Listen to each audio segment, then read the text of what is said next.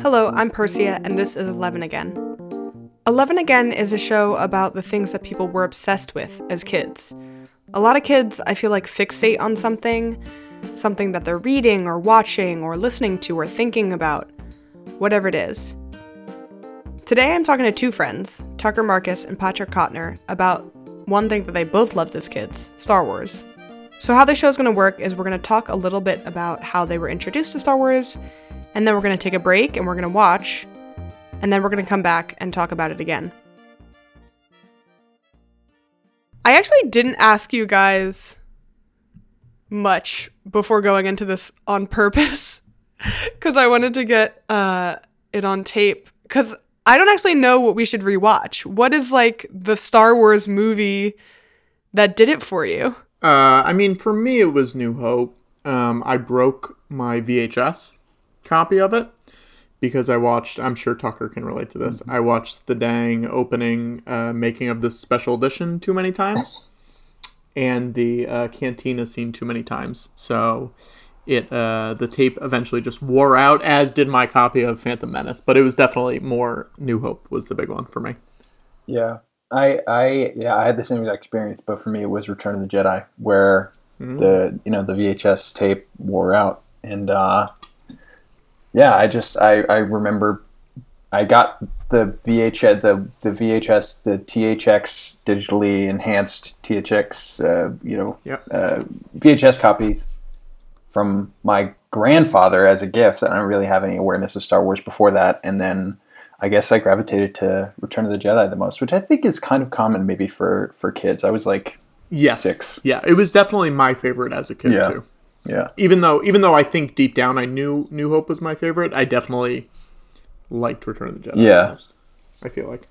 Did you guys watch like the Phantom Menace first, but get in to like New Hope and Return of the Jedi afterwards, or you were watching the original trilogy first?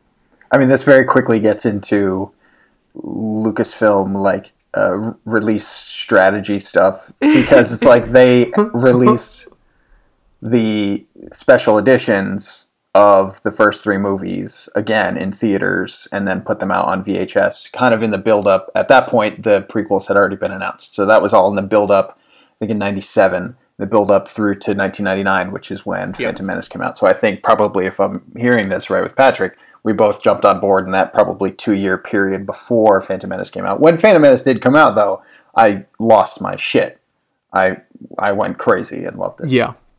Yeah, I mean, I specifically remember seeing special editions in the theater. I don't know if I saw them before that, but I don't think I did because I would have been five at that point. So I feel like that was probably the first time I saw it. Uh, but I specifically remember going. I remember going to Taco Bell afterwards for each of them to get the dang toys. And then, uh, you know, I was well, I was seven, I guess, when Phantom Menace came out. So I had I was full on in. Like, I, you know, I'm going through right now and scanning all of my parents' photos and like videos and stuff and just seeing like the Christmases of like 97, 98, 99. it's disgusting. it's disgusting how much stuff I got that was Star Wars related. Oh, actually, before we go on, uh, I feel like we should do a quick introduction. oh yeah So we all met working at Marvel. well we met you Yeah, we knew each other before that person. Indiv- What? No, I didn't know that. This is an isosceles triangle. There's Two a- sides are a- closer and one side is farther away. There's yeah, there's one outlier here, and it's you, Persia. we met each other. Uh, Tucker and I met each other probably eight or nine years before that. maybe not that many. Maybe not that many. Maybe it was like seven, but still, it was it was more than five. More than Yeah. Was it Star Wars related? Uh no, no. I mean, in the grand scheme of things, isn't everything Star Wars related? But no, not specifically.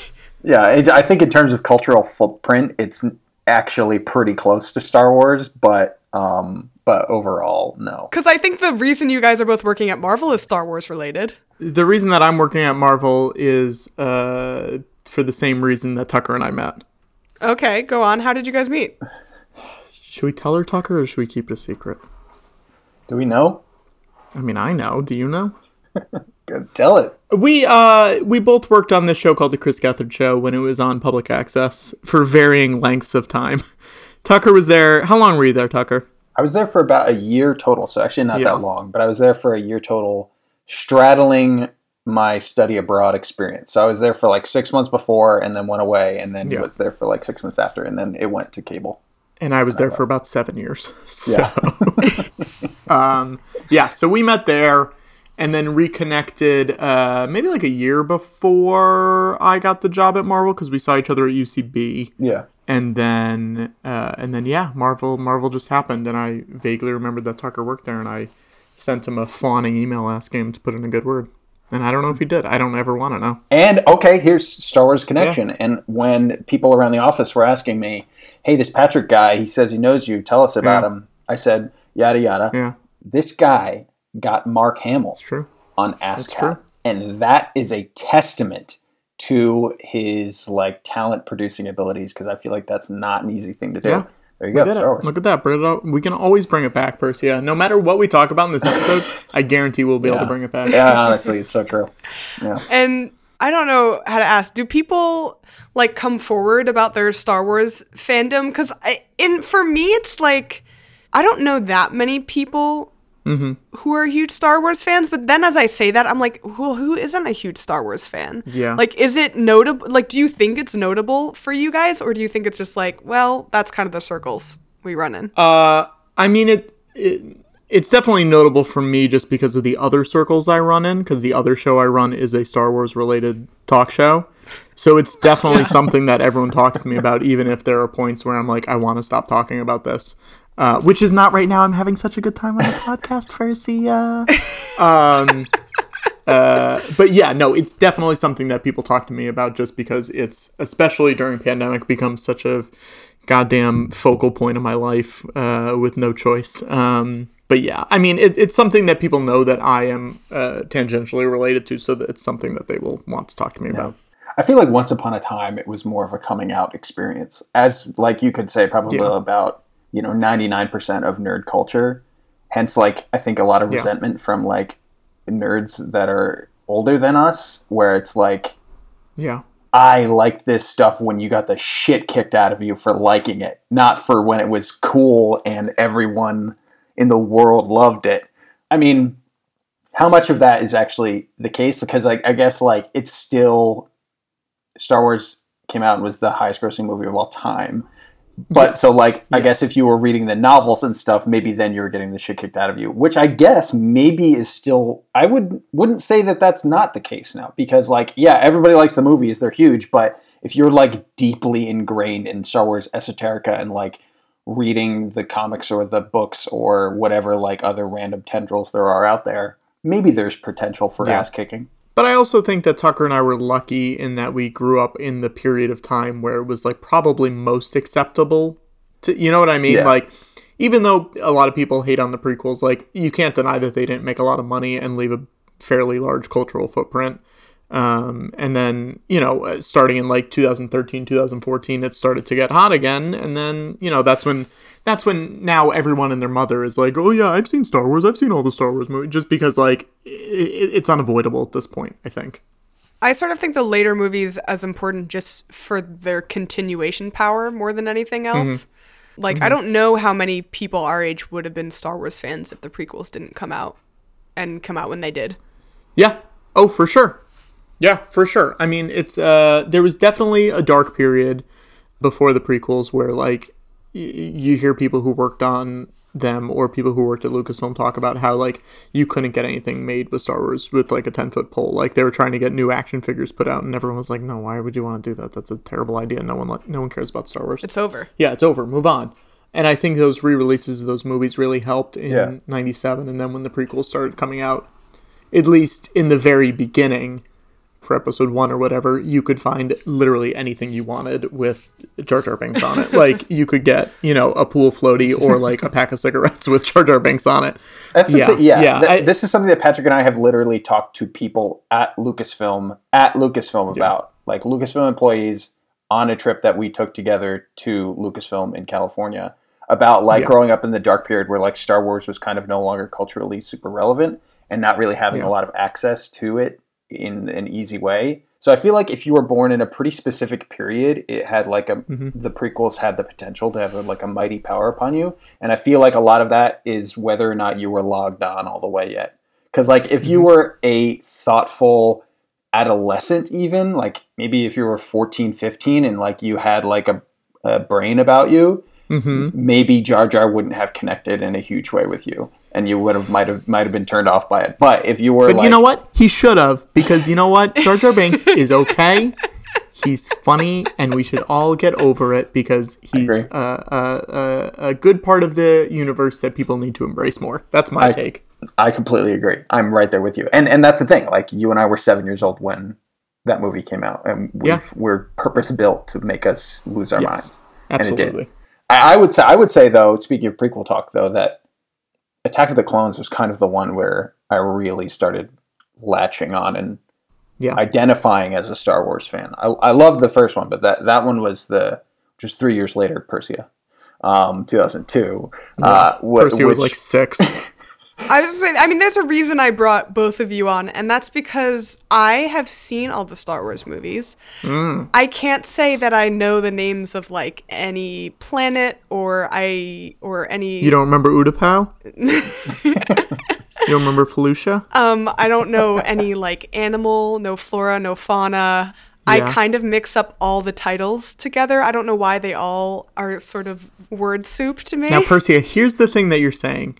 Earlier in the show, you were saying, I don't know which Star Wars we should rewatch for this podcast. Yeah. And I think I found the solution for you. Is it all of them? I think it's all of them. Um, but no, here's the thing is I don't remember the movies coming out. Yeah. I remember having the DVDs and watching them on DVD. Yeah. But I don't have there was like no moment in my childhood where I was like, Star Wars is really cool and a thing. Mm-hmm.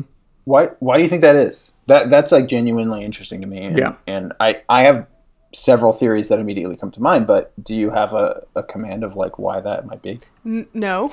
um I do think like writ large, generally I was more fantasy geared than I was sci-fi geared. And I don't want to say that that's gender oriented, but it may it could be. And I also don't know if it's parents oriented. How much do you guys feel like your parents were like, we really loved seeing the original trilogy come out and we can't wait to share this with you? Zero. Really? Yeah, zero. I mean, I, I, uh, yeah, my parents don't. I mean, now they do just because they're forced to because of me. Um, no pun intended. But like, I saw it with my grandma. I want to say I saw all of the prequels. Oh, it was like, can someone else please take him to the movie theater? No, no, my grandma is the one who like likes Star Wars. My grandma and my aunt, who didn't live in Connecticut, she like lives in London now. She had all of her Star Wars stuff and like left them at my grandparents, and then my grandma was like, "Here you go, here's all this stuff." So those were the people who were actually like going for it. I, I, I think I saw episode one with my parents. Episode two I saw with my dad and my grandpa and cousins, and then my grandpa walked out. Episode three I saw with friends' parents. It was not uh, like they watch them now, but it's not. They don't care about them as much. Percy, when did you end up watching them, and for what reason? Like social? Like, th- it was just a thing that people watch. Uh, just movies that were important to us culturally. I do actually, I don't know how much my dad is a Star Wars Yeah. fan. I don't think my mom is a Star Wars fan at all. But my dad actually told me recently that he remember he and a friend were like in their high school newspaper and got the high school newspaper to pay for them to like stand in line and like see s mm-hmm. the first Star Wars when it came out. And that was like an extremely exciting experience for them. That's awesome. Yeah. that reminds me. That reminds me of me getting my school to pay for me to go do a Star Wars thing, which was one of my favorite bits of of trickery I've ever pulled. Senior year of college, I had to write a senior thesis, and I decided to write mine about science fiction at large, but a, a big chunk of that was Star Wars. So I, I, I got I got New York University to send me to Anaheim, California, so that I could go hang out at Star Wars Celebration 2015 and quote interview people. Never happened. They didn't check. I'm still definitely in the red when it comes to uh, my college education, but that was a small Pyrrhic victory for me. Yeah, yeah, Uh, Percy, uh, Star Wars Celebration is a big fan convention. yeah. It's the Comic Con. It's Comic Con, but just Star Wars specific. Thanks, yeah, guys. yeah. I'm just making sure you know. I don't think we've come to a conclusion actually. What do you guys want to watch? I mean, I'm. I came to a conclusion. I came to a conclusion a long time ago, and I already told you what it was. You want to watch the prequels and the trilogy and the original? What do you guys say shorthand for the original trilogy? Well, you're leaving out five movies. What? Oh, oh, you want to watch all the new ones too? I've seen those so recently. Well, Percy, here's the other thing. When you say you want us to watch these, I think Tucker and I have seen them enough times where, like, even if we don't watch them, it will be fine. So it's a matter Yeah, of it's more a matter of what extremely you want to watch. yeah. I don't want to watch any of the new ones. Okay. I would i i would say New Hope. That would be mine if you're gonna watch one. I think, especially if you don't really remember any of them. But eh, right. but you could also go the Phantom Menace route just because it's chrono- chronologically first. yeah. Or you could do like chaos option and and dive right into. I think for I think chaos option is obviously Attack the Clones if you want to embrace I would say don't. embrace the danger. I would say don't do that. But Yeah. I actually did rewatch uh, the first of the prequel, Fan- Phantom Menace. Yes. yeah, yeah. I actually did rewatch that one sort of recently. I haven't seen the original trilogy in like a very long time. I mean, Tucker, what do you? Hey, Percy. I don't know. Just, I, Percy, just cover your ears for a second. Tucker and I are going to talk. yeah. Go walk into the corner. yeah. Tucker, what are you thinking? I don't know. I here's the thing. I, I w- putting it in the context that I was just talking about of like when I went deep on these things in school. Yeah. I wrote I wrote about the I essentially wrote about A New Hope and then like a bunch of other sci-fi movies. Yeah. But the title of the thesis was More Machine Than Man.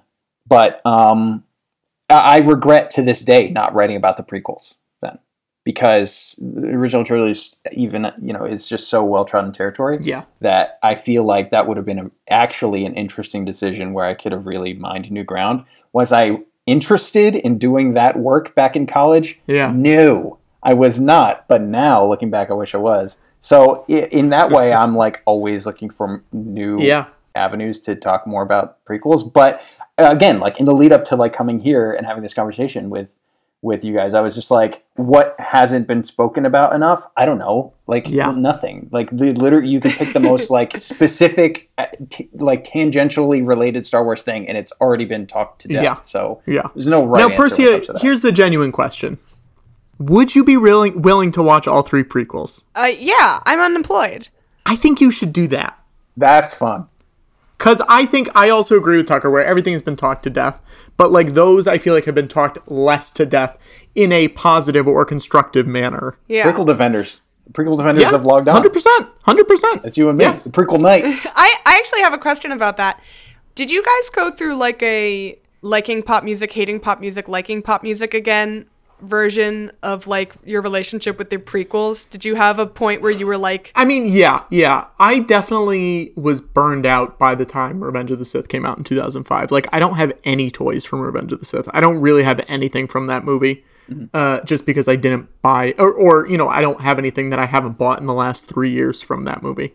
And I feel like there was that there was sort of a dark period, like 2006 to like 2010 ish, when Disney came back and was like, "Hey, we're redoing this," where it was kind of, uh, you know, not really paying attention to it, not really watching those movies that much.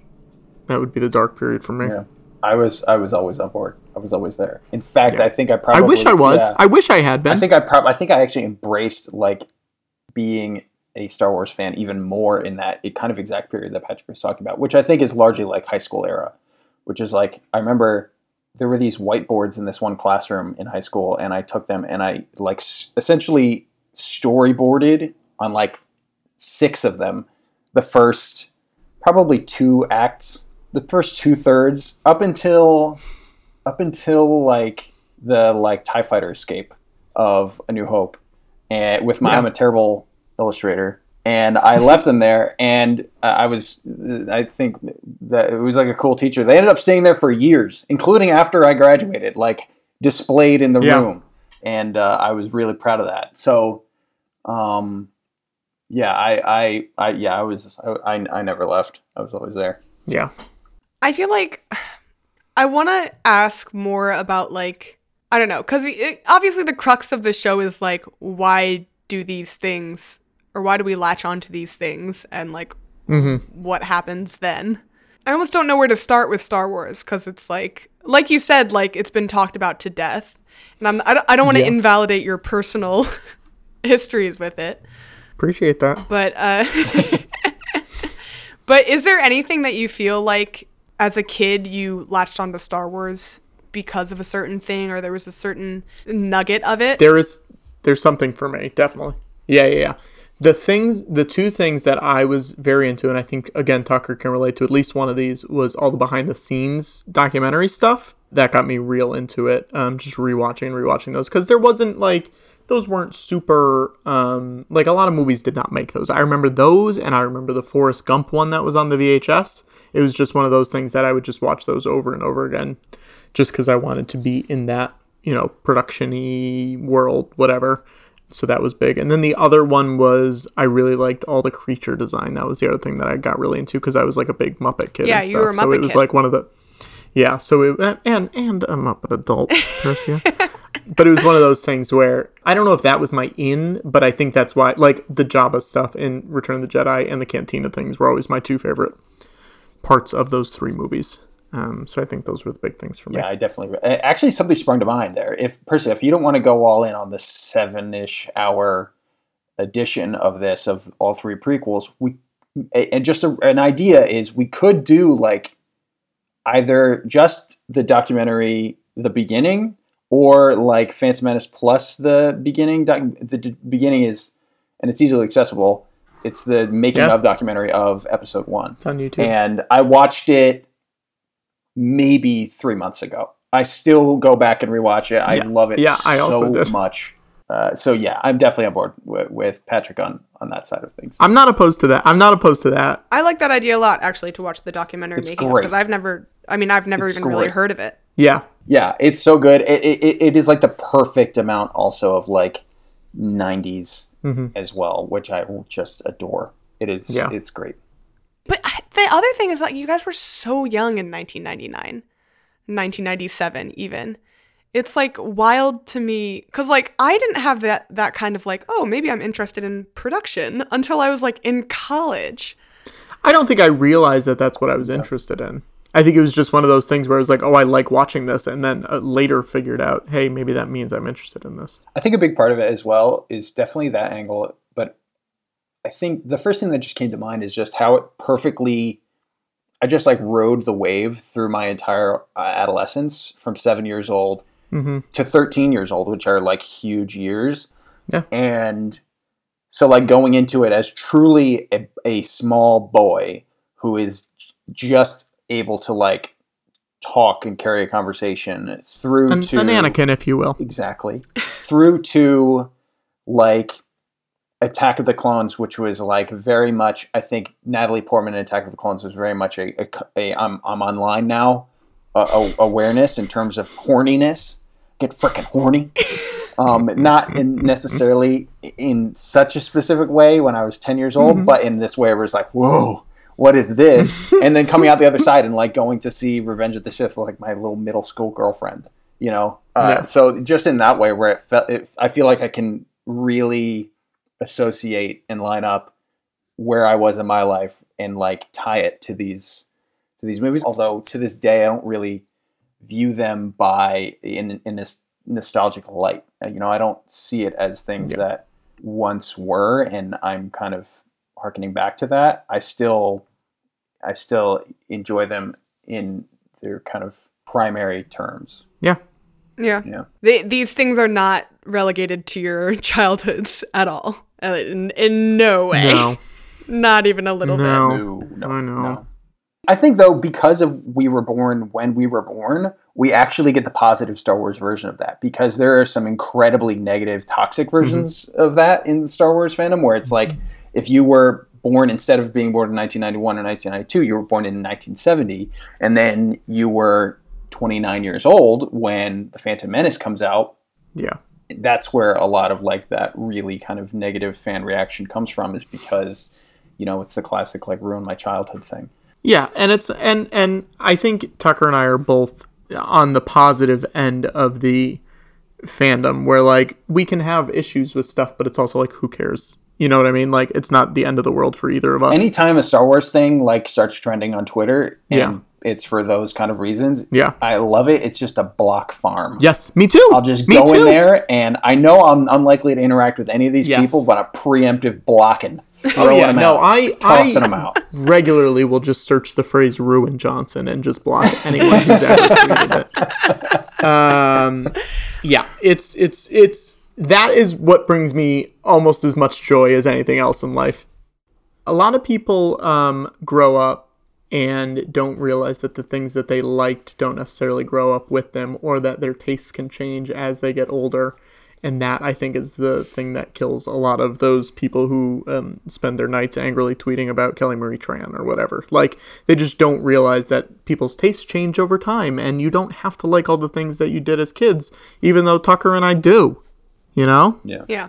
I think we should table this, but I am interested in Patrick coming at this from, like you were saying, more of a production standpoint. Yeah. And do you feel like you come at this from a writing standpoint, Tucker, since you're a writer? Mm, I don't think so, really. I never really thought about it in those terms, and I think, I think that's definitely I, basically every other movie I've ever watched. Yes, but weirdly not Star Wars because I think that's not really.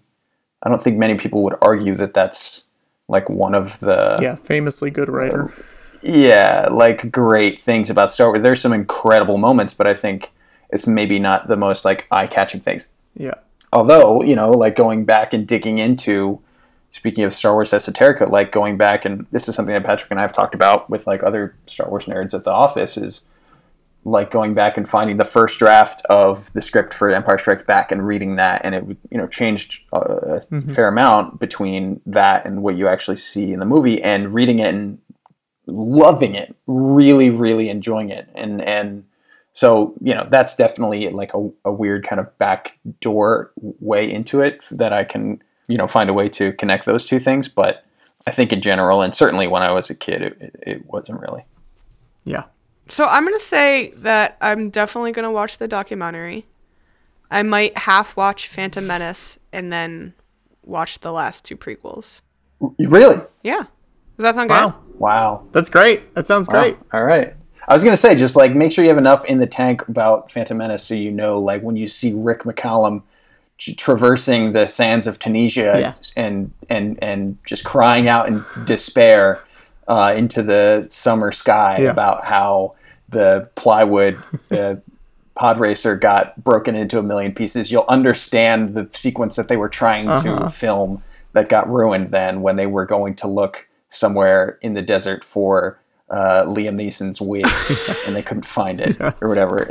Like, I'm at the point now where this documentary where I know it as well as some Yeah. of the movies. Yeah. Now, now that we're talking about this, what leads you guys to rewatch this stuff? Like, what's the mood? What's the like? Is it like, oh, a friend wants to watch it, or you're like alone and you're like, I'm having a bad night and I want to rewatch the director and the Jedi?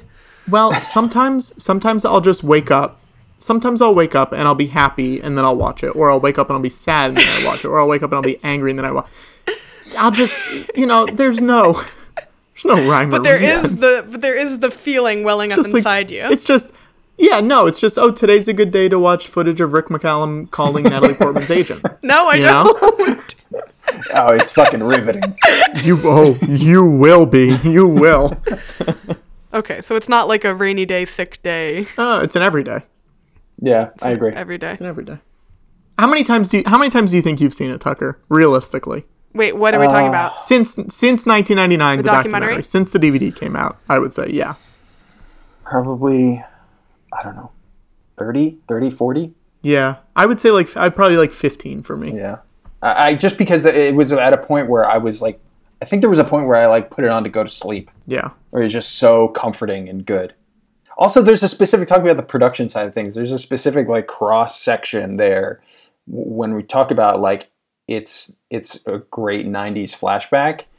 Mm-hmm. There's like another area of this definitely drifts more into nostalgia for me. Is just like there's something I'm I'm uh, uh, a, a, embarrassingly a big Anglophile, and there's something about the 1990s in England that I'm obsessed with, and it makes me love movies like 101 Dalmatians. It makes me love movies like mm-hmm. Spice World, and and like the beginning, the the making of Star Wars Episode One documentary. Um, but specific in specific Star Wars terms, in specific Star Wars and production terms, Episode One is still shot on film, and still was you know they were still going to Tunisia to to shoot a lot of these things, and that changed a lot Yeah. in the second two prequels, which is still awesome. And the Revenge of the Sith uh, making of documentary is also one of my favorite behind the scenes making of like features ever. Yeah. It's so so so awesome. That one leans a lot more heavily, I think, into like like the Yeah. like digital production of things. But uh, yeah, it, it's a sweet spot.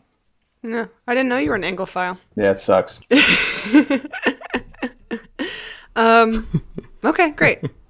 Let's do it. All right, so the official call is all three prequels plus the making of documentary. We're gonna do it.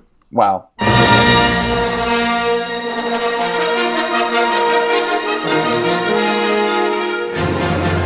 The auteur theory of film actually is very true if you know directors, uh, because they are very much like their movies. Uh, and in the case of somebody who writes and directs, you know, it is my life. I mean, everything I write is my life. I'm not writing some sort of hypothetical thesis on something. I'm writing a story that I have to get extremely emotional involved in because it's going to take two or three years of my life to do it. So I can't just sort of say, oh, this will be fun and knock it off in a week. I have to, this is like a marriage. This goes on, you have to be in love with this thing for at least four or five years and probably for the rest of your life.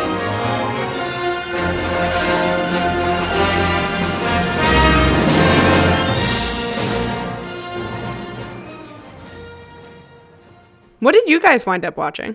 Patrick, if you want to go first. I watched. Uh, I watched the beginning. I watched it about an hour ago. The making of episode one doc. Yeah, same. And then I and then I also watched uh, the first twenty minutes of Within a Minute, the uh, episode three making of doc. But I know you probably didn't watch that. So I watched uh, the beginning, the documentary about episode one, and then I watched episode two and episode three, which is Yeah. sort of a weird way to watch the prequels. Um, but uh, I think I am really interested in watching the documentary for The Last Jedi. You really sold me on that. And I'm living with a big Rian Johnson fan. So I've actually been weirdly watching all the Rian Johnson movies this year. Uh, Brick, The Brothers Bloom, the whole the whole Yep. cabal. The whole yeah, the whole uh, John John. I don't have anything. Just move on. move on. Uh, yeah, that documentary is great though. It's really. I think it's the closest any movie making of documentary almost or, or maybe just any star wars making documentary has come to that episode one making of doc since uh, because it really shows like the highs and the lows of a lot of the production i mean what did you think about what were your favorite parts of the beginning i'm curious to hear about that I I mean I really liked a lot of the uh, essentially like the puppeteering. I don't know what the word is, but like mm-hmm. showing all the behind the mm-hmm. scenes of the modeling and the puppets. Like when mm-hmm. they have, I mean, it's Frank Oz, right? When they have him in the little trough, mm-hmm. I don't know what you call Yeah. that, the little thing that he's Yeah. standing in, like actually doing the voice, and it, it's amazing to see that. Agree with you, the council does. Your apprentice, young Skywalker, will be. And the other thing, the, the thing that I really came away with from the from the film, and I've heard this. Obviously, I don't know that much about this stuff, but I've sort of heard this already. Is how much George Lucas was interested in creating ILM and making that a big thing, and the production of it, and the like advancing the technology behind making the movies, almost more so than making the actual movies. yeah yeah Um, and I didn't know. I was like, it seemed a little obvious to me when you watch the documentary that that's what they're interested in. And I was like, is that Yeah. on purpose that they're like showing you this? He well yeah that's that's that feels like a great tagline for that documentary. Is it on purpose that they're showing us this? Yeah. um he like actively wanted other people to direct those prequel movies. And basically everyone was like no why would we do that george? You have to do this Wasn't there wasn't there early discussions with uh, I don't even know if you could call them discussions. It's probably just as went as far as George Lucas's brain of like he does one, Ron Yeah. Howard does two, and then Yeah. Spielberg does three. i mean that was that was what Uh, and I still think about that. I still fantasize about that. i was just about to say what would a ron howard star wars movie look like and then i remembered that there is a ron howard star wars movie um Solo lover. yeah, solo right over here, right too. We, we have a solo solo. Lo- no, no, no, no. I'm not saying two. I'm saying I'm identifying you as a solo. Oh yeah. I- Oh, interesting. in more ways than one. Yeah. Well, all right. You're, I, God, this is not about solo. We're not going to talk about solo. Okay. Um, I think it's better than people give. I think Regardless. it's better than people give it credit for. It's not a perfect movie, and I think there's obviously a lot of problems with it. And I think it could have been a lot more fun had they kept the Lord and Miller going on it. But I think it's a fun movie, and Yeah. uh, I think it only gets better on rewatch. That's my take. So, as we were saying, I digress. We digress. Sorry. George, Luc- George Lucas potentially didn't actually want to direct the prequels. Yeah. I mean, especially me as a producer, though an audio producer is fairly different than a movie producer, it mm-hmm. really seemed to just like these guys stressing about how to make the movie within time, within budget. And like that I mean, I guess that is sort of the the romance of behind the scenes is Yeah. like seeing all those worries and intric- intricacies and everything that goes wrong and stuff. And it is like same this is weird actually, but one of the things that made me want to go into production was watching a behind the scenes of the filming of Game of Thrones. Oh, interesting. relevant.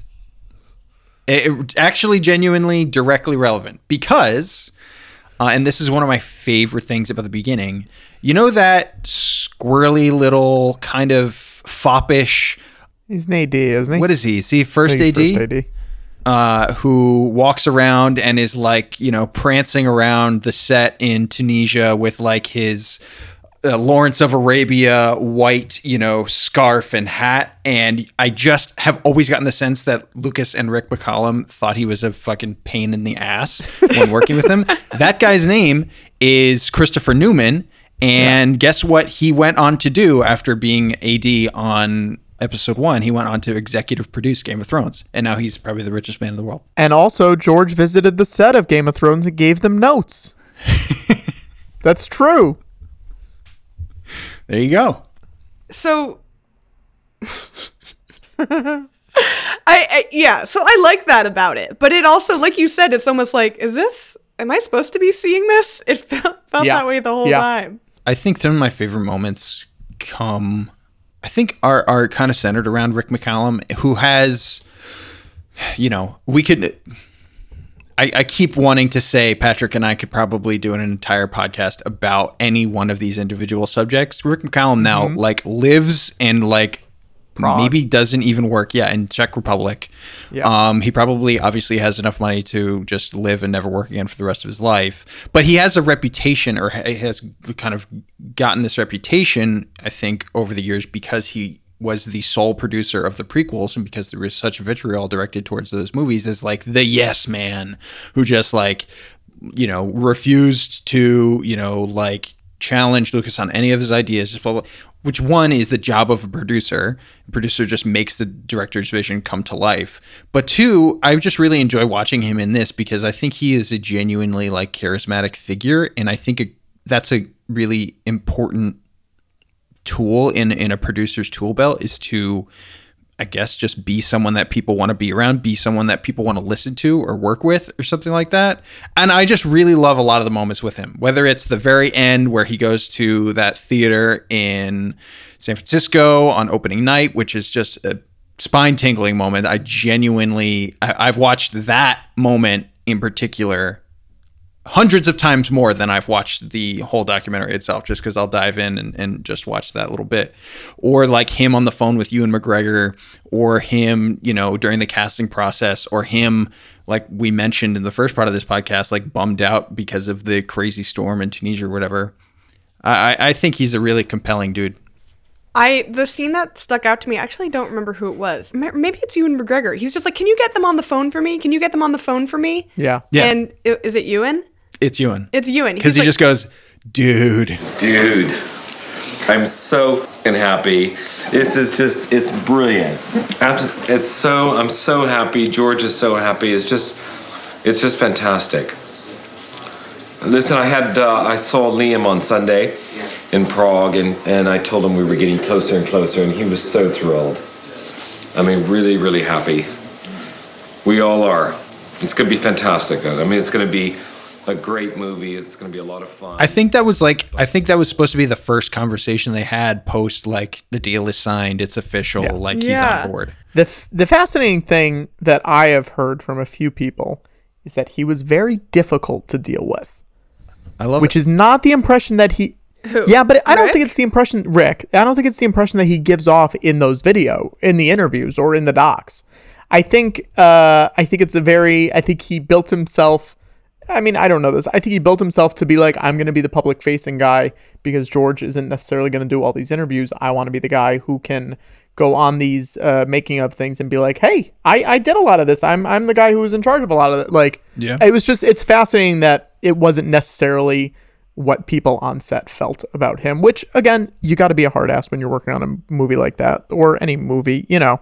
So it's just it's interesting that there was a slight disconnect between I could see it though. I, I like Yeah. I do see a connection with like someone because I think like being cool and like fast talking Yeah. and easy to talk to can be very quickly associated with like being strident or being like dismissive or whatever. You know what I mean? And Sure. you know like any interaction you like any of us might have had with anyone remotely in this kind of world, you just go like, "Oh yeah, that makes sense." yeah.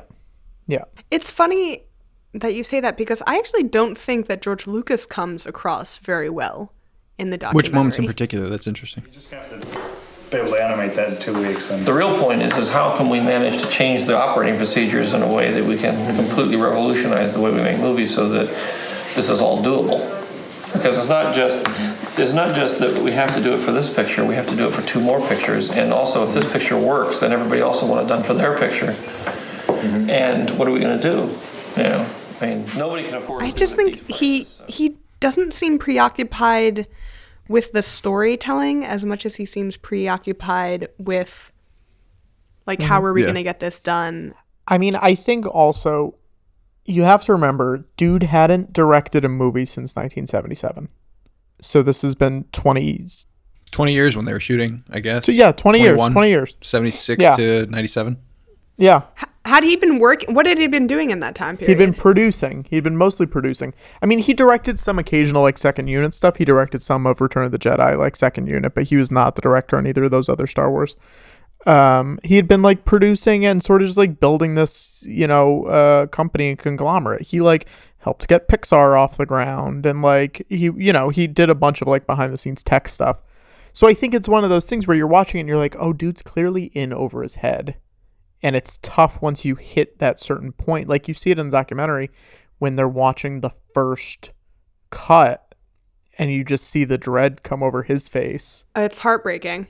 it is. It's so heartbreaking because you're like all these people put in so much time and money and effort and years and years of their lives.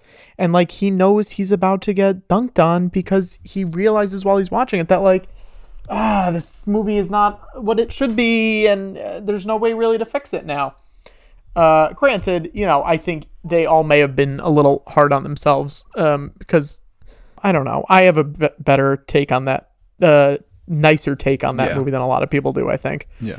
especially out of the three, I think it's the best of the three because it feels the most tangible and the most real. Um, even though people were dunking on it for being so CGI heavy. This is something I've been uh, just, I, I don't want to spend any time talking about this, and that's the point here, but just as an aside, this is something I've been thinking about over the past couple of days is just like how fucking exhausting it is to me to hear people dunking on the prequels. Yeah. I, it kills me to this day. And you'll still hear people do it. Like on podcasts, Star Wars will come up and they'll be like, oh, what was the deal with what fucking Jar Jar, whatever. Yeah. It kills me so badly. I hate it. It's so like, it's just. Now, at the same time, Percy, if you're negative on the prequels, I would be genuinely curious to hear new eyes on it because the people who I think Tucker is talking about It's this are is different. crust, crusty middle-aged white guys, Yeah. and it's boring. So I genuinely do want to hear what your opinion is. Yeah, someone with fresh eyes on it is that's uh, that's that's just interesting, particularly if they don't have a lot of Star Wars knowledge coming in.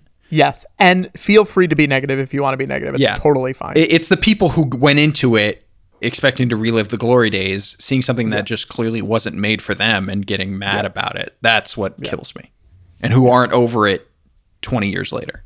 I have I have one big question. I think before we get into talking more about this stuff because it, it's also sort of been on my mind, which is what do you feel like your Star Wars fandom is for you? Because I think a lot of times it feels like collecting based. The way I see people interact with their fandom can be collecting based, not just collecting like physical items, but collecting knowledge, collecting factoids, collecting information. Because I was thinking of that sort of collection oriented fandom versus sort of like a let's say like a more like living in a world fandom where you're like you want to read fan fiction you're just sort of like you're very much more like imagining yourself in that world in that headspace and you you like rewatching things because you want to live in that world fandom i was just wondering like what i mean it could be many things it could be both of those things what star wars feels like for you Well, I think that's a really, really great point, and that's something that I've spent years thinking about. The dichotomy also there includes on the former side experiences. Like this is a Star Wars experience I had, or this is something I did, or this is something you know I went to. You know, I went to some shooting location, or I went to the convention, or whatever. I was at you know the first Star Wars celebration, whatever it might be, and I see that as directly included as well so I actually think of my I, I I do think of myself as like part of the more kind of collect collector crowd, but I don't mean that in terms of like oh I have I have the original like Kenner toys. I like I I got them all in like pristine condition or whatever. Like I think of it in terms of experiences and I think that's actually directly related to a particular experience I had which woke me up to this idea of like, oh, I love Star Wars so much and this is something that I've done that I think is unique in being a Star Wars fan. And it's funny that I hadn't thought of it at all until right now because it is the kind of crown jewel of my Star Wars fandom, which is when they were making episode seven, uh, the movie was announced. They also simultaneously, during pre production, they announced that they were holding open auditions for roles in the movies. And all of those, I think, bar maybe one or two in Chicago, were in the UK and Ireland. I was studying abroad in Madrid at the time. I heard about this and I said, one, I'm not an actor. Two, I have no ambitions to be an actor. It's it's a world that I I am scared of and you know have no interest in. But I said I need to do this. I just have to. I can't like this can't be there and just me not do it because that's at the it, all it is is just a great story. So I flew from Madrid to Dublin. Uh, this is November 2013 went, stayed there for a weekend, waited on this long open audition line at Croke Park, which is this rugby stadium there. Waited online for three hours from like 6 a.m. It was draconian how they were doing it because there were people, these like, you know, Irish kids who are like my age or younger or slightly older, whatever, waited in line for three hours in the freezing Dublin fog, uh, got into the building, reached the first like checkpoint a you know casting associates associates associates associates assistant looked him up and down and said thanks but no thank you and just pushed them out the door and they left. Um, i got past that line and then i got past the next line and then i got past the next one and then at that point i was in this waiting room with like two other people. I go in, I have a nice chat with whoever's in charge, and she asks me about myself. She has me read, just like cold read some stuff. I do it. She's like, okay, great. That was great. Come back later tonight. Memorize these lines. Come back later tonight. You'll read, you'll read again. So I leave. I go to like some Dublin coffee shop, try and memorize these lines. This is not a m- memory, a muscle memory I have at all. Uh, uh, I do it, do my best, go back that night, read it again. They said, uh, okay, that was great. Come back tomorrow uh, and do it again. So I went and uh, stayed at some hostel in Temple Bar, which is a, a neighborhood in Dublin. Uh, there was a guy named, I think, like Sergey, who was sleeping in the bunk underneath me. He was definitely a contract killer. I woke up the next morning, took some gross shower, went there again, and read again, this time on tape. And that's where my story ends.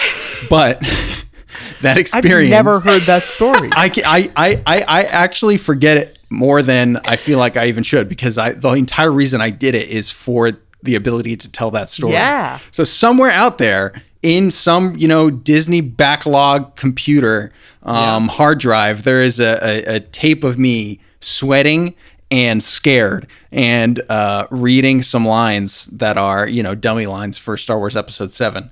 Uh, and then I got on the plane, went back to Madrid, and spilled a Coca Cola on my jeans. Got naked on an airplane for the first time ever when I had to change both my pants and my underwear in the bathroom. That was awesome. Took a second to look myself in the mirror and say, "You're naked on an airplane." Landed, and that's the end of the story. But that's exactly the kind of thing that I think you're tapping into, where it's just like, what kind of notches on your belt do you have as a Star Wars fan uh, that I definitely uh, ascribe to? I'll say this: you would have made a great leader of Conja Club. Yeah, what do you think you were auditioning for? They ended up casting people from that process.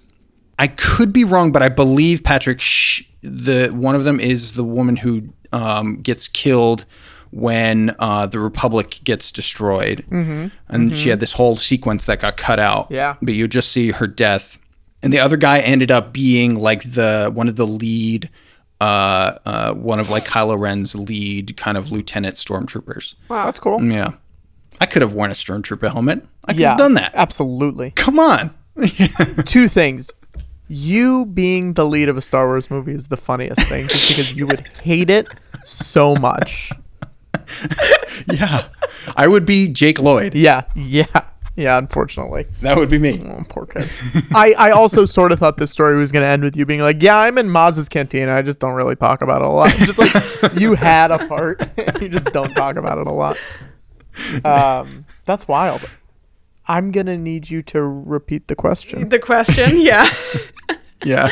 I, the question is m- more so like what what you feel like your ongoing relationship to like being a fan of this is. How do you feel like you're interacting with it in a way that is like feels good to you?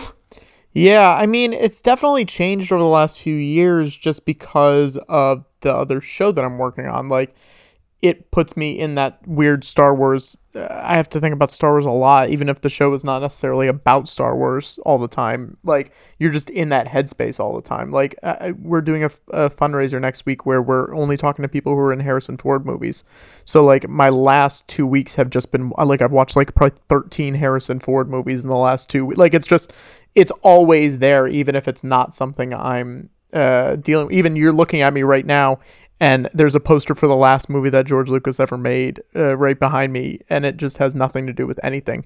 So it's just like set dressing in my life at this point. Like you know, everything is everywhere, and it's uh, it's just not even something I think about anymore. Um, but at the same time, like you know, I watched that documentary, and I'm like, oh, th- I'm happy while I'm watching this.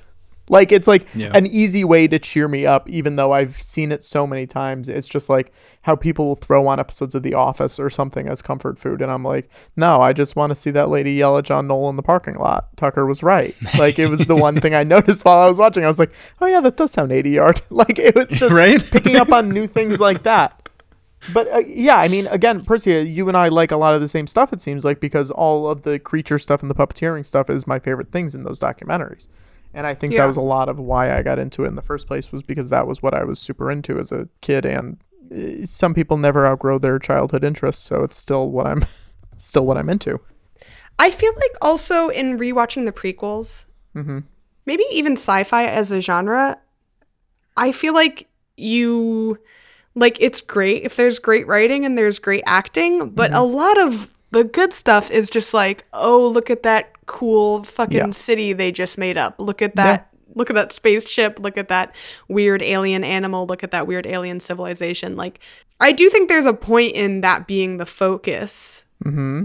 like there's a merit to that in that being the focus of production which you can see in the behind the scenes of like creating just different worlds different creatures different places to be Yeah. Yeah, I mean, there's no, you know, he definitely was surrounded by a lot of talented people, and I think if he had maybe brought in someone to help him more with the script, those movies would be remembered a lot better than they are by a lot of people. And I was gonna say, it's not even that it's like a bad story necessarily. It's just, you know, it's clunky dialogue and expositional in some ways, and I think someone could have helped sand it off those edges. A lot of the visual stuff is great, and a lot of the world building is great, and the fact that he didn't just make these retreads of the original three movies is great. But Percy is right, you know, like you need those visuals and you need that uh, sense of scale and grandeur for those sci-fi movies, and I, I think these movies have them, even if you don't necessarily agree with what's going on on screen. Is the best way to tell the story. Percy, watching episodes two and three again to go to go to that direction when we're talking about this type of stuff about like striking visuals or planets or alien races or set pieces or anything like that what stood out to you what comes to mind immediately when we start talking about those things with episodes 2 and 3 Weirdly enough, episode two really was like registering in my memory a lot. Like I remembered being a kid watching the like execution scene when all this they're like riding out and you see all these like I don't know what there are bug aliens. um, Geonosians. They're called Geonosians, Percy. here's my, here's my impression of that scene ready I think that's just oh one of the cool I, you know be honestly Attack of the Clones has some Conja Club level awesome alien dialogue like sounds Yeah. so genuinely cool I extremely love it that guy the like uh techno yeah, Wat techno- Tambor. Yeah, Wat Tambor. yeah yeah Yeah, yeah, yeah. yeah yeah yeah He's the one who, uh, Percy, he's the metal man who goes like, the Yeah, yeah, techno yeah. union will not stand for this. yeah the techno union Yes, I remember that guy now. Yeah. Yeah. yeah Yeah, so that I mean like sure, like give me Yeah. a fucking like desert arena scene, but I also really love when um they're trying to track the assassin who's trying to kill um Padme and it's very like ne- neon futuristic city. Uh, the air traffic of all the different little spaceships and the bar that they go into like that stuff is very like classic sci-fi Yeah. in a way that's still very fun i even like that weird like water planet that they go to that mm-hmm. all the clones are being made. A lot of that Yeah, stuff awesome. really stuck in my brain in a way that um the last one revenge of the sith? Mm-hmm. Mm-hmm. In the, in the way that Revenge of the Sith I like did not really remember at all. Like when Palpatine goes into that like long exposure about like his mentor, I guess Darth whatever, who I mm-hmm. killed. I was like, I don't who. Mm-hmm. I didn't remember anything about that. Mm-hmm. So yeah, those were the the scenes that stood out to me. I even like the the fight they do on the like conveyor belts where they've been like making machines. Oh yeah, machines making machines. How inhumane. machines making machines. The fight, the fight they do on that conveyor belt is fun. Oh well, that's I- good that you. That's good that you liked some stuff. I, I'm happy to hear that. What What didn't you like? Well, here's what here's a, a couple questions I have Yeah. before we get into that. How, if you guys know this, how were the prequels like marketed? Because so the originals come out and you know what happens in the originals and then you're like, "Okay, well, now we're going back. They're prequels." Like, "Whoa, it's not a sequel, it's a prequel." Yeah. I just couldn't tell how much was supposed to be like a mystery and how much is just supposed to be like, "Let's line up the dominoes and watch them fall." Let's do something right now. Is it an Can exercise? you go watch? Can you? No, no, no. can you watch the trailers while we're on here? Um, yeah, I guess.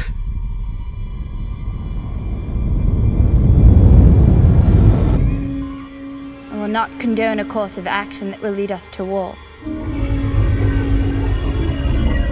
A communications disruption can mean only one thing invasion.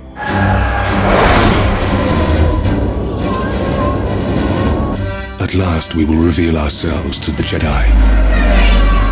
At last we will have revenge. Begin landing your troops.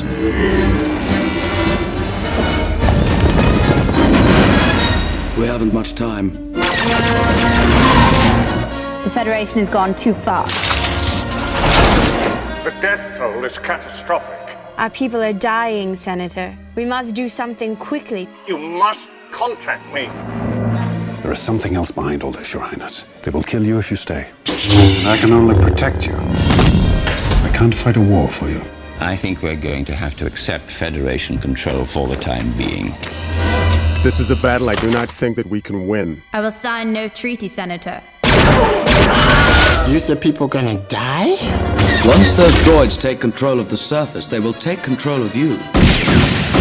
I was not elected to watch my people suffer and die while you discuss this invasion in a committee.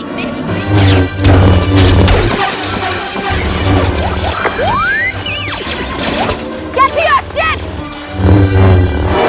They will never get me onto one of those dreadful starships. Always two there are a master and an apprentice.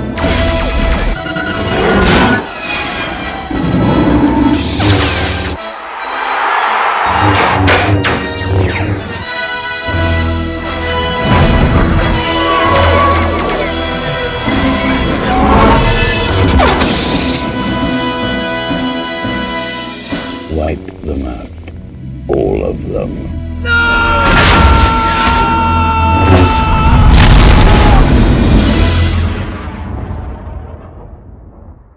to this day, almost in exact contrast to the fan reaction to episode one, is the fan reaction to the episode one trailer, which is like famously amazing. And like Yeah, people it played. It think it's played before incredible. Meet Joe Black, Persia, the the Brad Pitt movie, and s- like a, like enough people where this became a thing. People would go to Meet Joe Black, watch the trailer, leave, and ask for their money back, and theaters had to be like, "No, we're not doing this anymore. Too many of you have done this." Oh my god. yeah, I guess that's the, like a lot of what I was trying to figure out when I was watching the prequels is like what Yeah. were audiences coming to this for? Yeah. Like what did they expect and like did Yeah. it fulfill that? it's it's kind of an inherently like it's yeah it's inherently like a mythology or storytelling i guess you could make the argument film nerds proposition at large is because it's a foregone conclusion. And i think that is kind of i feel like if you asked me today, I feel like that would kind of be a hard sell for something that's so so well known and that isn't like, you know, the Game of Thrones prequels that we're hearing about or like anything that's like set in the world of XYZ and it's exploring, you know, things like that or it's somehow just tangentially related to the original IP. Um these are like directly related, same characters at times, and this is just like this is how that happened to a T. Um, like even Rogue One is in left field. You know what I mean? It is like new characters that just ties into the original story, like right at the end. Uh, so I feel like on its core level, it's inherently not flawed, but just a very risky proposition to try and sell in a blockbuster movie. You know what I mean? Like in a in a in like films that are supposed to make hundreds and hundreds of millions of dollars of just like you know how this story ends and it just makes me wonder. I don't know what the answer is today but it makes me wonder like what the value of that is to a global scale audience of like i know how this ends why would i care? I don't know if that's a like a popular sentiment or if people genuinely are invested in like backstories in understanding character motivations and things like that which are much more important in something like this so yeah it's eh, that's something i haven't thought too much about but it's a it's an interesting Mhm. kind of contradiction there I think the thing you also have to remember is there hadn't really been anything in Star Wars since it ended, uh, you know, except for the special editions, any like new real stuff since 83. They had like some books and some games and stuff, but you had to be like a real frickin' nerd to like be reading those books. And like Jedi doesn't end on like a downer note. Like people weren't burned out by it by the end. Some people didn't like it as much, but it was not like the huge disappointment that a lot of um you know franchises that are ending uh, like Game of Thrones. Like, you know, there's the Game of Thrones prequels and stuff and like I feel like a lot of people might be burned out by the end of Game of Thrones because it wasn't up to what they wanted it to be. Whereas this sort of stayed consistent quality, you know, people liked it through the end. So they were excited and the momentum was there because they're like, "Oh yeah, they those three are great." You know, like they didn't they didn't have the oh, well, it, you know, it ended badly, so I'm not expecting anything good out of these. Like they didn't know what was coming. And the first one was marketed so much more, if, if I remember right, correct me if I'm wrong, Tucker, so much more than the second two because the first one came out and it was like they had sold it so you could buy like uh, you know, Padme Amidala, freaking like uh, hair straightener, and like a Jar Jar Binks like the diapers for your kids or whatever. Like you could buy whatever you wanted. And then by the second or third one, they were like, "Oh, we put out too much product. There's still seven thousand boxes of Jar Jar action figures in like Kenosha, Wisconsin, in a freaking warehouse uh, out by the airport. So like, let's not do it as much." So they like dropped it significantly. So there's significantly less merchandise for two and three because uh, people just got burned out so quickly with one once they realized, oh, we don't necessarily like this movie as much as we want to. Yeah. So my other the really nerdy take take I have had with this with the prequels Mm-hmm. is that I mean I think so much of the failure of it to me is like how cringy the love story is.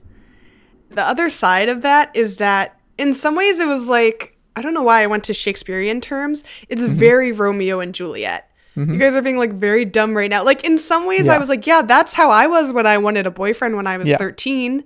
Yes. And they're also, I mean, you have to remember, what is he? He's 16, supposed to be 17, and she's like 20 something. Like, you know, they're not, they are children still. Yeah, in some ways I was like this feels a little accurate that they're like a baby's first love story and it's it's going to end in total tragedy like a, a like a true Shakespeare where every single person dies at the end. And I was like, why did they even push the romance so hard? And I was like, I guess there's a romance in the original trilogy, but it's much more like Much Ado About Nothing. It's sort of built on the not even the will they won't they, but just like they're fighting. Yeah. It's not a romance that's built on them being in love. And here's the other thing, uh, which is something that we talked about. Episode three ends with so many nice little neat bows tied, and he knew he needed those babies being born, and he knew he needed that mom to be out of the picture. Yeah. So like, it, it's sort of. I feel like it feels like it comes out of nowhere because he's like, well, it, has, to happen, in the second movie because otherwise it just doesn't happen, and it needs to I, happen. right, because he meets her and he says, I haven't seen you for 10 years. She doesn't Yes, even really yes. remember him that, like, who knows how much she's been thinking about this nine year old she met? You're sweating. Relax. Take a deep breath. I haven't seen her in ten years, Master.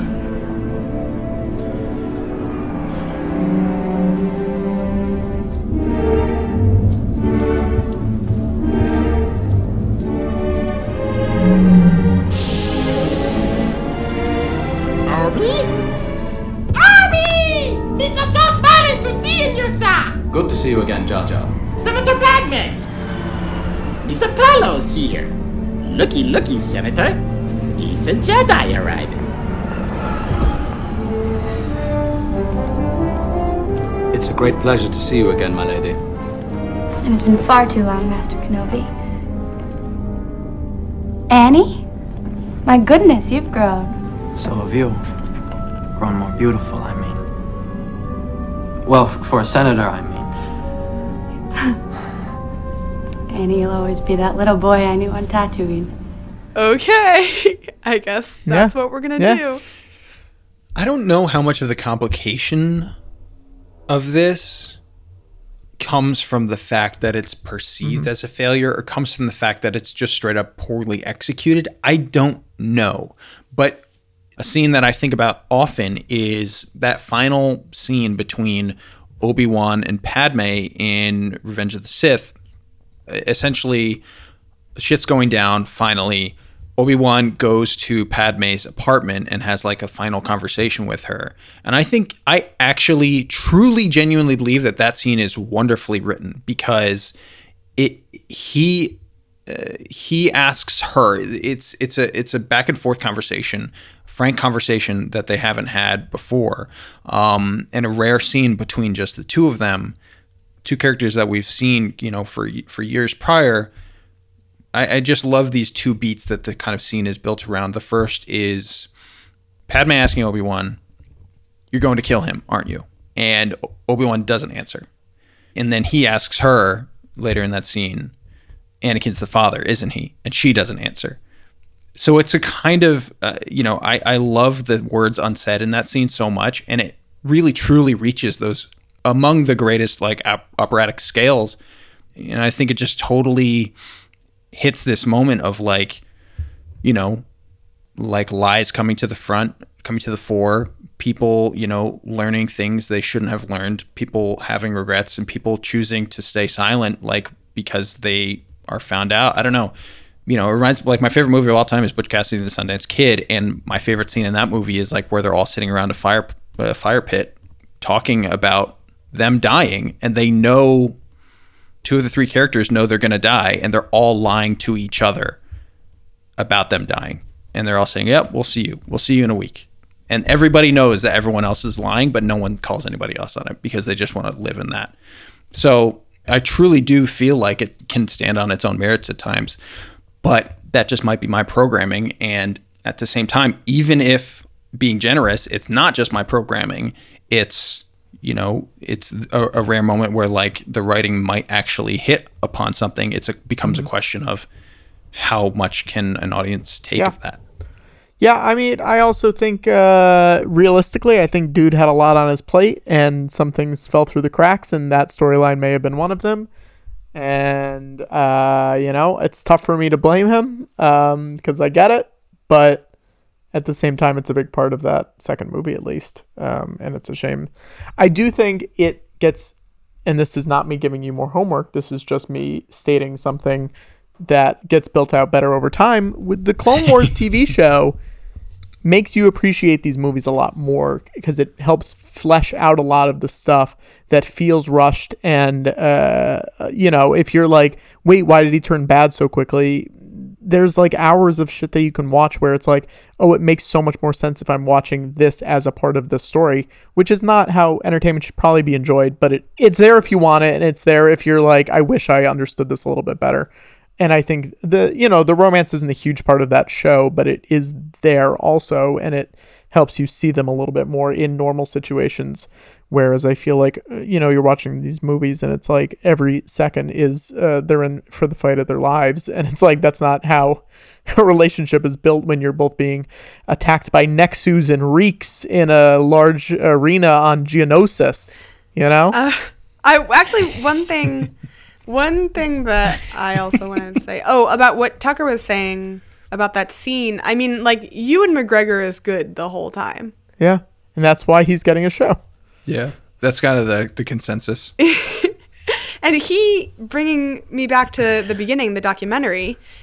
He seems like he's excited and like having fun and is Mhm. there to have fun. There's a lot of other shots you see of people who are like, "Oh fuck, oh shit, we gotta make a movie," and Ewan McGregor is like, "Yeah, shave my head. You want to do a weird hair thing? Go for it." yeah there's a moment where they're shooting the duel of the fates uh, lightsaber fight Mhm. and they try and use a trampoline so he can jump up but you can see the bounce so they get a bunch of dudes to like lift him up on a, On a- on a two by six yeah. yeah and then like he falls over into some cardboard boxes and they, they like bleep it out or like edit out Yeah. his swear in there where he turns to i Yeah. think nick gillard and he says like Do you want to do Star Wars? They said, I said, too fucking right. they asked me, "Do you want to do a Star Wars movie?" And I said, "Too fucking yeah, right," yeah. you know, or something like that. And Yeah. you really, truly, you're so right. You see the Yeah. joy on his face. And he seems psyched to come back to do more, which is also great. You know what I mean? It's just like one of those things where it's like, it's great that you're having a good time. It's really nice. And I'm happy that Hayden is coming back and doing more. Like, it's just like, even though they went through a lot of shit for these movies, like, it's nice to see that they're like, yeah, I get it. it people like it. It's fun. I'm going to do more of it. And, and I'm, you know, getting paid nicely. Yeah. I was wondering, there was something specifically painful sort of about them watching. I mean, seeing child actors, I think in any context is always a little like Mhm. teeth gritting. Um, but Mhm. seeing them cast uh, Jake Lloyd is like, oh, Mhm. like this is the biggest moment of your life and like maybe the worst moment of your life all wrapped into Yeah. one. Like seeing Yeah. and seeing the guy who plays Jar Jar, he's so excited to be there. Just all these Yeah. things, even watching Natalie Portman, I, it, something about it is like watching people before a catastrophe, and you're like, oh my god, they don't know what's Yeah. about to happen. Yeah. that's sort of bone chilling Yeah. about the documentary. I think the only one who in 2021 has not come through it on the other side feeling pretty good is Jake, unfortunately. And I think there's a lot going on there. And hopefully, you know, he gets that he gets the help he needs. But like Ahmed, the guy who plays Jar Jar, seems like he's doing okay now. He's got a kid, like he's happy. He's like putting together a one man show. You know what I mean? Like he's like he's figured it out and he's figured out what his place in all of this is. And even though it's not uh, necessarily what I think he hoped it would be, I think he has he still enjoys that he's a part of it and he still likes that. And Natalie, you know, it's just not a big part of her life anymore because she's done so many other things. So like she's doing fine too. But yeah, I mean it's you know again it's frustrating how people treat actors. Yeah. I was wondering also, did they, do you know, like, I guess sort of similar to what happened to Rose Tico Mhm. when there was so much backlash against her and they brought her sort of out of the forefront Mhm. of the new movies. Did that happen to Jar Jar? Because he just sort of disappears. Like, was he meant to be a bigger character in the prequels? Jar Jar is a key to all this. If we get Jar Jar working, because he's a funnier character than we've ever had in any of the movies before. Well, the thing that, that's really I mean it, it, it Tucker can hop in too. I don't think it was it's never been like stated officially, but that is what it seems like. I, I was thinking that about this right when we started recording is like a fascinating thing is doing archaeology of abandoned storylines or places you think you know where he was going. Obviously, it's impossible to really tell. Yeah. But like to see course correction as it's happening, Yeah. it's a really really interesting idea, and I think George Lucas does present a pretty like united front, you know, facing the world of Mhm. just like this is what I wanted to do, this is the story I wanted to tell, and I was doing it. Mhm. So underneath that, to actually see, okay, how much was based on fan reaction, how much, you know, course correction was made, what changed as they went, what stayed true to the original idea, and then within that, how much of that was down to what was perceived as a failure versus what just changes as part of the natural filmmaking creative process is is a really really interesting thing. Yeah. He's also famously great at rewriting his own history, uh, Yeah. where he will say like, "Oh yeah, I had all nine of them mapped out since 1978," and everyone's like, "No, you didn't. We know you didn't. what are you talking about?" uh, like he's very good at mythologizing himself, which is something you you know you see that with a lot of people. You know the Walt Disneys of the world, like those those types of people. They're good at building their own story, and like that is the story that we were putting out to the world. But yeah, I don't I don't know if you will ever get a real story about like where where Yeah. this story was going, where this was going. Yeah, it's weird also like we are saying because there are there is so much behind the scenes f- footage Mhm. and documentaries on all this. It's like almost another fiction on top of Mhm. the fiction. Is like how much do we show in a behind the scenes and how Mhm. much is still glossed over, you know, to fit like you said this like myth- mythologization, this narrative that you have to show. So they're like there's a narrative in fiction and also narrative in nonfiction, as I know because I do a lot of narrative nonfiction, but that's always the thing about behind the scenes is like you want to you know give them what they want and keep what you don't want to Yeah. show still Yeah. close to the vest Yeah. It's a crazy tricky thing that I honestly don't know how like people whoever is responsible for that kind of thing can manage because like this is relevant like to this day, you know, maybe more than ever given like how much like behind the scenes content is made um and I hate that word, but like or, you know, m- making of stuff, you know, there was a, a, a, a concept art book, you know, that Patrick and I are, are big fans of, that came out for each of the new, you know, sequel trilogy movies. The first two came out, you know, right on schedule, exactly as they were meant to. The third one was like weirdly delayed for months. Yeah, um, and it was at l- the it was leaked. second. There was stuff that was leaked, Yeah. and then it was delayed, and it was one of those things where, I mean, I'll let you keep talking. Sorry to interrupt. No, no, yeah, exactly. So it's like literally the book was due out in less than a week, and then they like rescinded it and said no, it's coming out in March. Yeah. Um, you know, instead of December when it was meant to, and then like you can imagine the the crazy scrambling and chaos behind the scenes to try and not just put together a book again out of like broken pieces and things that you can no longer show because it was a vestigial tale of something that you know you you don't want people to know about or, or a direction that was taken and then changed at the last minute in who knows ADR or whatever it might be. And not just do that but do it in a way that's like cohesive and actually covers your tracks. It's a crazy thing but yeah it, it- you know it's it's it does make me appreciate these pre the prequel era even more because um, for God's sakes, on the set of Revenge of the Sith, they had a live webcam when they were shooting in Australia.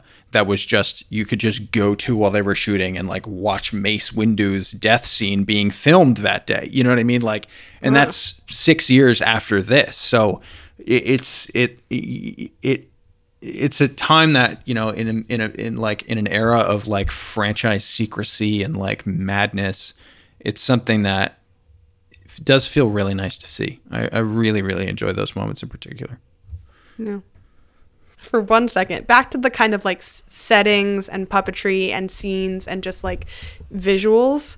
Every outfit that Padme has on is good. Every outfit is a scene, it's a moment, iconic. I like remembered her outfits so clearly, like almost more, especially in Attack of the Clones, like more so than like what was happening in the scene. I like remembered what she was wearing. yeah it's so good i remember there was a tweet that i saw sometime recently which i just filled me with joy and like a flashback to that like early teen horniness that we spoke about earlier of just like it was just like Natalie Portman wearing like these amazing Padme Amidala uh, costumes, reading books on set, and it was just like this is art, and I was like, yes, yes, Yes, this it connects is. with me on a deep level. Yeah, they really do it for her. And I'm like, even though we, we actually talked about this a little bit, they sort of shunt her character off to the sides in the later scenes, movies. It, it really felt like she loses agency and movement as the movies progress. Except for one of the most interesting things I think anybody says in terms of like the political intrigue of the movies is when Padme all of a sudden is like, Do you ever think we're on the wrong side? Mm-hmm. do you think like the democracy we're fighting for doesn't exist anymore? And I'm like, oh, an interesting idea. I like obviously it's a whole plot and like you're fucked on, you know, whether you're with the Republic or you're with the separatists, like it doesn't really matter because it's just a plot, it's just an overtaking. It's the same guy on both sides, yeah. So in some way she's tapping into that. She's like there is no good side. Like and I really liked that. I was like, "Oh, hello. I'm logged back on." And the Jedi are like don't seem to know what they're doing the whole time. They're like not portrayed in an especially inspiring way. They really seem like they they play into every hand. Even when Obi-Wan is doing his little like detective, I'm going to go figure out what's going on. He he doesn't figure anything out. He just walks in the path that's laid out for him by the Siths. That that I mean, they literally they literally live in an ivory tower. They literally make their decisions in an ivory tower. It, it- George Lucas is such a fascinating figure because I think at simultaneously he has these brilliant ideas and is able to connect, you know, mythology and storytelling on a primal level with people and he he's also a, super savvy person politically going back to the first film and prophetic in a lot of ways in all six movies but certainly the prequels um, I, I agree Percy. I love those moments where his big ideas hit pay dirt in really visceral ways in ways that never don't feel relevant. You know, I'm th- they felt relevant for him, I'm sure, when he was conceiving of Star Wars amidst Vietnam and the Nixon administration, and then again as he was making episodes two and three in the middle of the war in Iraq and the Bush administration. You know I mean? I think a lot of these things felt probably very familiar to him. And I think when you're telling a big story like this, it does give you a big, um, a lot of playing ground to to find ways to connect to the culture. You know, it's something that we saw like in wildly weird ways with the sequel trilogy of like you know when that movie got announced it was like oh god we're doing the we're doing the like the fascist like state again like it felt so played out and then literally a year later it was like oh my god this is this is relevant down to general hux's haircut you know Yeah. To me, it just felt like it, it almost seemed like an ac- accident that the Jedi were actually like kind of shitty. when Anakin is talking to Yoda and he's like, My mom died. And Yoda's like, You shouldn't ever be sad when people die. Hugs and kisses, try again later. this kid needs support. Like you can't just Yeah. tell people not to feel things and expect them not to feel things. Mm-hmm. but I was just like a little unsure. I was like, do the Jedi come off shitty by accident or if it's not by accident, I think they should they should have hit that a little harder that like the Jedi are actually not a good organization. I mean, I'll say this, and not to get political with everybody, Yeah. but it feels like the rules of the Jedi were written a very long time ago and have not been updated in a long time. So even though the world has changed, the Jedi's have not changed. Yeah. You know, like the Constitution, like the Bible, like a lot of stuff where it's just like Mm-hmm. the world's not the same thing that it was when these when these rules were written down. So like you guys need to get with the program or else oopsie daisy, guess what? You're all gonna get shot in the back by clone troopers. You know? Yeah. Yeah, yeah.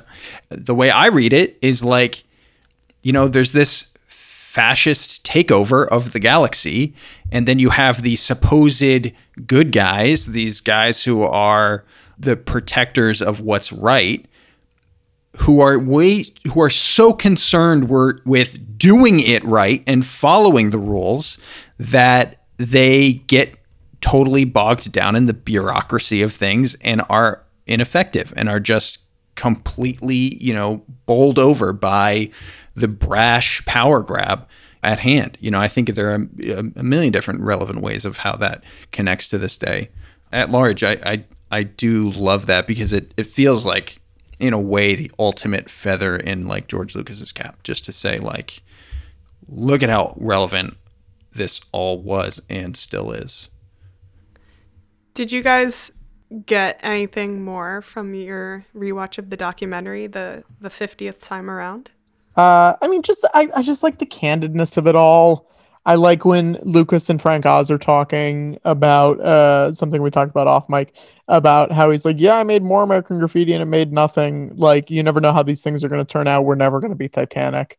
And like Frank Oz Right. doesn't understand why Titanic is the biggest movie of all time. Like, it's just like, I don't know. It's just stuff you wouldn't necessarily see in other docs. And I think it's, um, I wish more. I w- here's the other thing.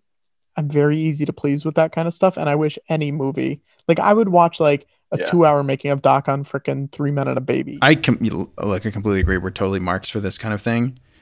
I do love. There's these interesting moments of ownership, I guess you could call it. It's no. It's a. It's a fucking meeting. You know, it's just a business meeting. Like this is just people doing their jobs that they they do. But when you zoom out a little bit, you realize you're watching four or five people sit at a table, and one of them is talking to the rest of them and saying, I literally took $50 million from my bank account and put it on the table for us to use for this thing. And we can't use more than that. How do we make that work? That's a fascinating conversation that these people are having.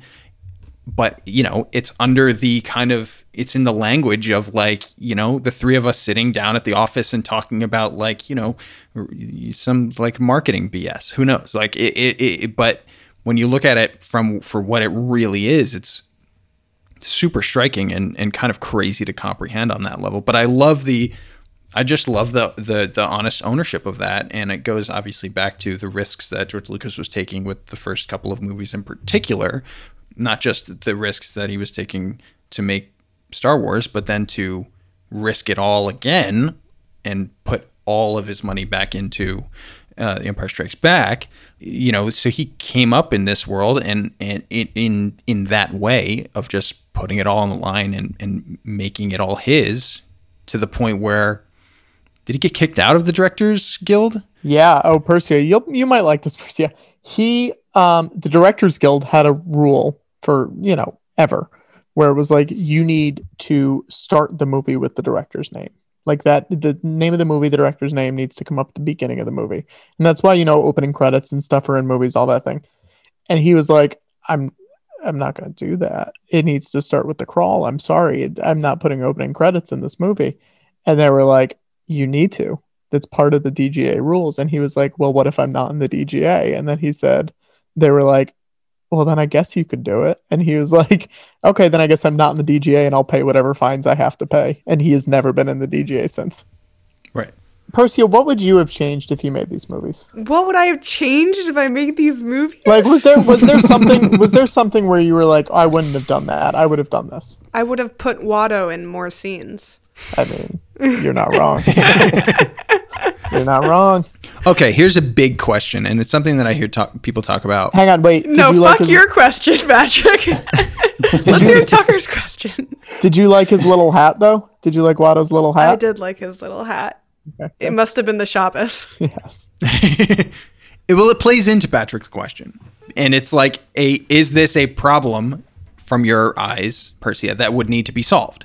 Which is like I was listening to an interview with uh, Peter Serafinowicz recently, um, where he talks about like he's he's an actor. He did the voice of Darth Maul. Um, uh, and he talks about seeing the movie for the first time and how unbelievably racist Episode One is. What's your view on that? Do you see a lot of racism in Episode One? Are you asking me as a sand person?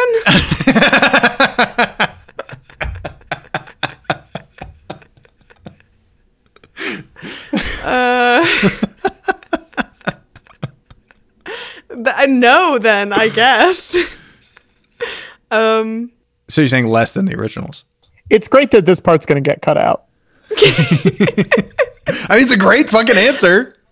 You're just saying, like, I guess there's been some real problematic shit in there from the beginning. I I do think Watto is, in my mind, actually more of like an Arab caricature than a Jewish caricature. Hmm.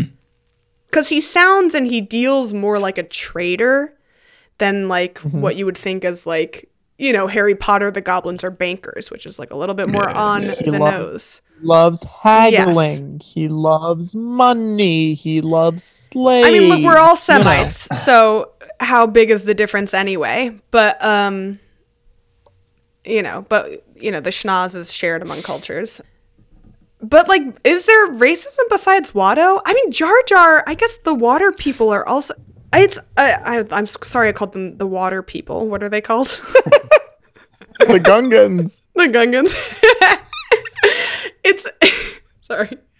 It's um this is like a larger conversation that I've had with a lot of people about fantasy, which is it's really hard and I understand that it's hard to make up new types of peoples without basing them on peoples that exist. It's, there's definitely ways to do it better, but it's not like surprising that that's how that all went down. That's not good.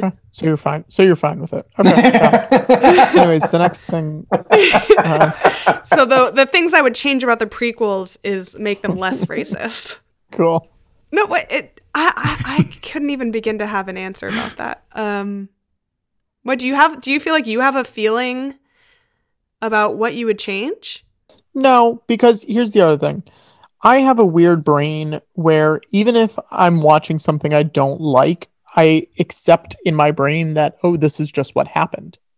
This is I'm it. sort of the same way. even you know down to like a lot of people don't necessarily like the last season of Lost, say, mm-hmm. and I'm just looking at my Lost DVDs. That's why I thought of it. but in my brain, people are like, "Oh yeah, I just pretend like that last season didn't happen." In my brain, I'm like, "But that's what did happen. Like I saw it. I saw that's what happened." so I I just accept it's like, "Oh yeah, well that's it. That's it." And again, Tucker and I came up at the age where it's very we were very impressionable. You know, you see those movies a bunch of times. You you like them because that's what you like when, you know, either a certain age or if you're just really into something. So I don't necessarily have as much issues. I can see the flaws with it now, but it's not something that I dwell on and harp on, you know, all the time. I don't know. It's not a good answer, but it's an answer. No, I'm sort of the same way. Someone was once like, "Don't you eat a sandwich?" and you're always thinking about like what you could have done to make that sandwich better. And I'm like, no. I just kind of eat the sandwich, even if it wasn't very good. I'll be like, well, Oh well. there's always next time. next time around. Okay. Oh, I also did since we're in it, and by it I mean episode one featuring Watto. Do you want to talk about the thing that you do every week, Patrick? Oh yeah, sure. Um, uh, help run, produce, uh, on-screen talent, I guess, for this show called the George Lucas Talk Show. Airs every Sunday night on Twitch, uh, usually 8 p.m. Eastern, unless it's uh, fundraiser that we're doing, in which case it'll probably be going on for like 20 hours. Um, every episode's on YouTube. We've had crazy guests. You know, uh, Whoopi Goldberg's been on. Ahmed Best, who played Jar Jar Binks, has been on. When it was a stage show, John Hamm, Ira Glass, Aimee Mann, uh, like crazy people who should not be doing this dumb talk show where a man pretends to be George Lucas and another man pretends to be Watto. But it's, uh, you know, it's fun and uh, people seem to like it. So that's, I feel like the only endorsement I can give it is that other people seem to like it. So maybe you'll like it too. And I feel like if you've gotten this far into this stupid conversation, you'll probably uh, enjoy it. Although I will say, I don't think we talk about Star Wars as much as people would assume. So even if you're not a big Star Wars fan, I feel like you'll get something out of it because it's truly like you're just watching for the most part, the way we describe it to people is like you're watching James Corden, ex- except James Corden is 75 year old retired filmmaker George Lucas. Is there a meta version of who you are on the show? Uh, yeah, I'm their piece of shit producer that they uh, kick around uh, because he's a little freaking rat who doesn't deserve any love or compassion. so the meta version is very close to real life. you know? Right, okay. Still waiting for my fucking answer. Yeah, yeah. Do you have anything to shill, Tucker? Nope. He's just a he's a man unto himself. You can follow him on Twitter. Yeah, no, don't. You follow me on Twitter. If you don't want to do follow that. Tucker, follow me on Twitter, I guess. Oh yeah. Oh yeah, actually follow Patrick on Twitter. That's like a whole thing. Yeah, Patrick try- needs more followers. trying to get more followers than the canceled NBC show 1600 Penn. Yeah, how far I'm, are you? Uh, I think I'm like 700, which is like far, which is like far, but not super far. Yeah. Well, being on this show is not going to close the gap. No, when it started, it was like 3,500 or something like that. So we're we're getting there, you know. Yeah, you're certainly on the road. Certainly, certainly. Um, so thank you so much for being on the show. No, but thank you guys actually. Yeah, of course. I just I just feel like it's it's a weird thing to trot out all the time. Yeah. And it does feel like we've all been doing a dance. But I don't know, it's not like we're not talking about something. No, I think it's I think it's you know it's tough to talk about something that's been talked to death uh, by so many people, and you want to have something new to say. And I, you know, I think we did, uh, but at the same time, like who knows? So it's it's tough to talk about something like that. And there's very few things I feel like that have been discussed by white boys on the internet as much as Star Wars has. So it's you know, it's always a it's always a weird subject to actually talk about. But I don't think I don't think we hit our feelings. No, no, I agree. It, it's, I you said it perfectly. It's it's been a pleasure and honor and a great shame to be a band of two cis white assholes explaining Star Wars to you, Percy. The young ingenue. Were you really finishing three fucking at nine thirty in the morning? Yeah. I don't know how you do that. Percy, I'm going to say something to you. What? I, I want you to watch the rest of them. What do you mean like the OG tr- trilogy? I want you to wa- I want you to watch Solo and then Rogue One and then four, five, six, and then seven. Oh, oh, like cuz I I'm on genu- cuz I'm on track 'Cause Because you're the- going. for the Yeah. Which ones haven't you seen? I've seen all of them. You saw Yeah, Solo. but you said it's saw been a Rogue One? while. Yeah, it's been a while. I've seen Solo, I've seen Rogue One. I just I want you to keep going. What what does it mean to you, Patrick? It, you you know it means a lot. This is a dude who does fucking 24 hour marathons like on the regular. I guess since I'm so in since we're doing this Rian Johnson kick, um and the Last Jedi is the next movie in our Ah, Rian Johnson yeah, yeah, watch. Yeah, so you have like five movies to watch Um, in between that. Yeah, yeah. I yeah, I Give me a sec, babe. Let me finish I don't have a lot of quick. time. And then maybe yeah, I guess if I'm going in order, I could do it.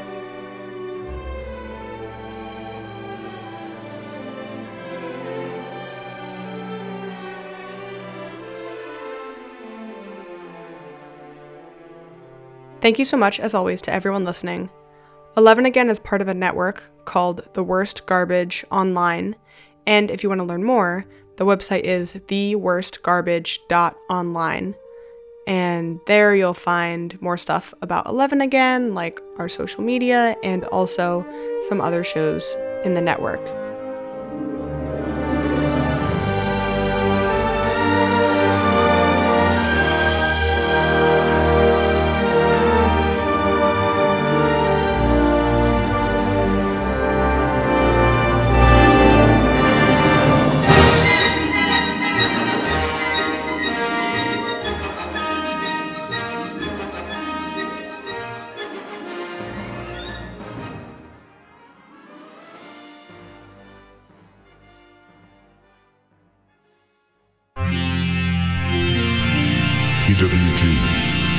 TWG,